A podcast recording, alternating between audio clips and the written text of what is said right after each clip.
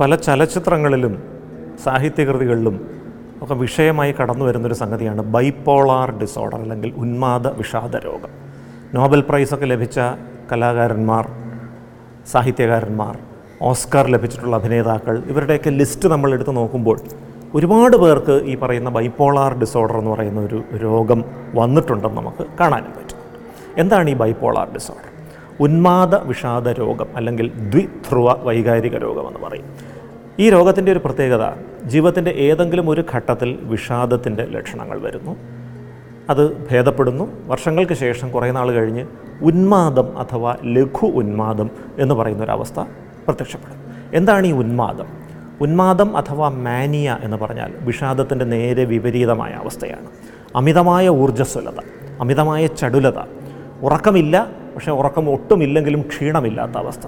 അമിതമായിട്ട് ജോലി ചെയ്യുന്നു അമിതമായിട്ട് സംസാരിക്കുന്നു.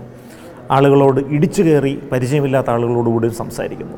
ചെറിയ കാര്യങ്ങൾക്ക് ഉച്ചത്തിൽ പൊട്ടിച്ചിരിക്കുന്നു. ഒരുപക്ഷെ വളരെ ഉറക്ക പാട്ട് പാടുന്നു. പരസ്യമായിട്ട് അശ്ലീല സംഭാഷണങ്ങൾ നടത്തുന്നു. ഈ ഒരു രീതിയിലേക്ക് പോവുകയാണ് പലപ്പോഴും അക്രമ സ്വഭാവത്തിലേക്കും അമിത ആഹ്ലാദത്തിലേക്കും ഒരുപക്ഷെ വസ്ത്രങ്ങൾ ധരിക്കാതെ ഓടുന്ന ഒരു സാഹചര്യത്തിലേക്ക് പോലും ഈ ഉന്മാദം എന്ന അവസ്ഥ ഒരു വ്യക്തിയെ കൊണ്ടുചെന്ന് എത്തിക്കാൻ സാധ്യതയുണ്ട്. ഉന്മാദം ബാധിച്ച ചില ആളുകൾക്ക് അമിതമായ സാമ്പത്തിക അവസ്ഥയുണ്ട് അമിതമായ കഴിവുകളുണ്ട് ദൈവീകമായ കഴിവുകളുണ്ട് എന്നുള്ളൊരു തോന്നലും ചിലപ്പോൾ വരാം. ഇതിന്റെ ഭാഗമായിട്ട് പലപ്പോഴും കാണുന്ന സാധനങ്ങളൊക്കെ വാങ്ങിക്കൂട്ടാൻ ശ്രമിക്കും. ഒരു മനോഹരമായ സ്ഥലം കണ്ടാൽ നേരെ പോയി വില പറഞ്ഞിട്ട് ഒരു ചെക്ക് ഒപ്പിട്ട് അങ്ങ് കൊടുക്കും. ബാങ്കിൽ പൈസയുണ്ടോ എന്ന് പോലും അന്വേഷിക്കാതെയായിരിക്കും ഈ ചെക്ക് ഒപ്പിട്ട് കൊടുക്കുന്നത്. ഈ ചെക്ക് കിട്ടിയ വ്യക്തി അത് ബാങ്കിൽ അവതരിപ്പിക്കുമ്പോഴാണ് അക്കൗണ്ടിൽ പണമില്ല. ചെക്ക് മടങ്ങുന്നു. വണ്ടി ചെക്ക് ആയി മാറുന്നു. പലപ്പോഴും ഈ ഉന്മാദത്തിന്റെ ആ ഒരു ലഹരിയിൽ തനിക്ക് അമിതമായ സ്വത്തുണ്ട്. താൻ ലോകത്തിലെ ഏറ്റവും ധനികനാണെന്നൊക്കെ ധരിച്ചാണ് പലപ്പോഴും ഇത്തരം ചെക്കുകൾ ഒപ്പിട്ട് കൊടുക്കുന്നത്. അത് പക്ഷേ വണ്ടി ചെക്ക് കേസിൽ പ്രതിയാകുമ്പോഴാണ് അതൊരു ബുദ്ധിമുട്ടായിട്ട് വരുന്നത്. ഇനി ഈ ഉന്മാദം എന്ന് പറയുന്ന അവസ്ഥയിൽ ചിലപ്പോൾ വളരെ അക്രമ സ്വഭാവത്തിലേക്കും ആളുകൾ പോകാൻ സാധ്യതയുണ്ട്. അവരാഗ്രഹിക്കുന്ന കാര്യങ്ങൾക്ക് ആരെങ്കിലും തടസ്സം നിന്നാൽ അവരെ ആക്രമിക്കുക സാധനങ്ങൾ തല്ലി തകർക്കുക ഈ ലെവലിലേക്കൊക്കെ പോകാം. ഇനി ലഘു ഉന്മാദം അല്ലെങ്കിൽ ഹൈപ്പോമാനിയ എന്ന് പറയുന്നത് ഉന്മാദത്തിന്റെ അത്രയും തീവ്രതയില്ല. പക്ഷേ പതിവിൽ കൂടുതലുള്ള ഒരു സന്തോഷം പതിവിൽ കൂടുതലുള്ള സംസാരം പതിവില്ലാത്ത വിധം ആൾക്കാരോട് ഇടിച്ചു കയറി സംസാരിക്കുന്നു ഒരുപാട് കാര്യങ്ങൾ ചെയ്യുന്നു ഓടി നടക്കുന്നു ഈ ഒരു അവസ്ഥയാണ്. അപ്പോൾ വിഷാദവും ഉന്മാദവും മാറി മാറി വരുന്ന അവസ്ഥയ്ക്ക് ബൈപ്പോളാർ വൺ ഡിസോർഡർ എന്ന് പറയും. ഇനി വിഷാദവും ലഘു ഉന്മാദവും മാറി മാറി വരുന്ന ഒരവസ്ഥയാണ് മറ്റു ചില ആളുകൾ. അതിനെ ബൈപ്പോളാർ ടു ഡിസോർഡർ എന്ന് പറയും. ഇത് അപസ്മാരം പോലെ തന്നെ ശ്രദ്ധിക്കേണ്ട ഒരു അവസ്ഥയാണ്. കാരണം ഓരോ പ്രാവശ്യം രോഗം ആവർത്തിക്കും തോറും തലച്ചോറിന്റെ പ്രവർത്തനങ്ങൾ തകരാറിലേക്ക് പോകും. അതുകൊണ്ട് രോഗം ആവർത്തിക്കാതെ സൂക്ഷിക്കുക എന്നുള്ളതാണ് ഏറ്റവും പ്രധാനം.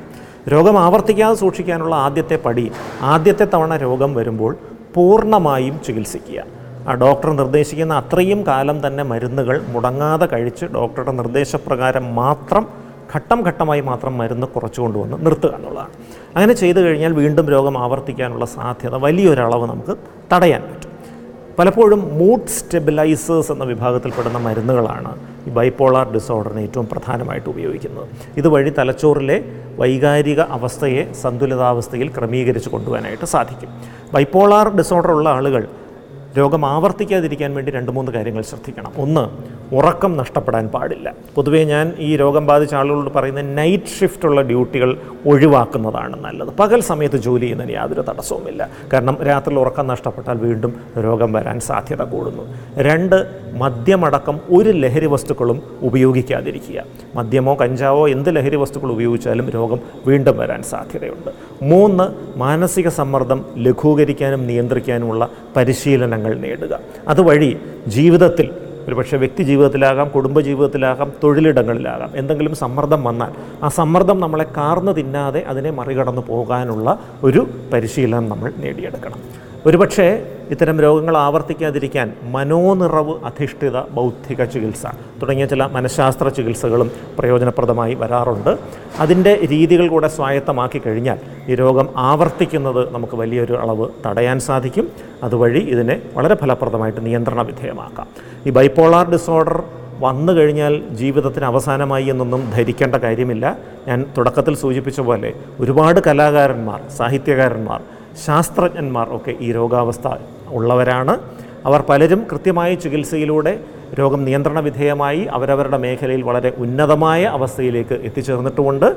കൃത്യസമയത്ത് ചികിത്സ നേടിക്കഴിഞ്ഞാൽ ജീവിതം സുഗമമായിട്ട് മുന്നോട്ട് പോകാൻ സാധിക്കും.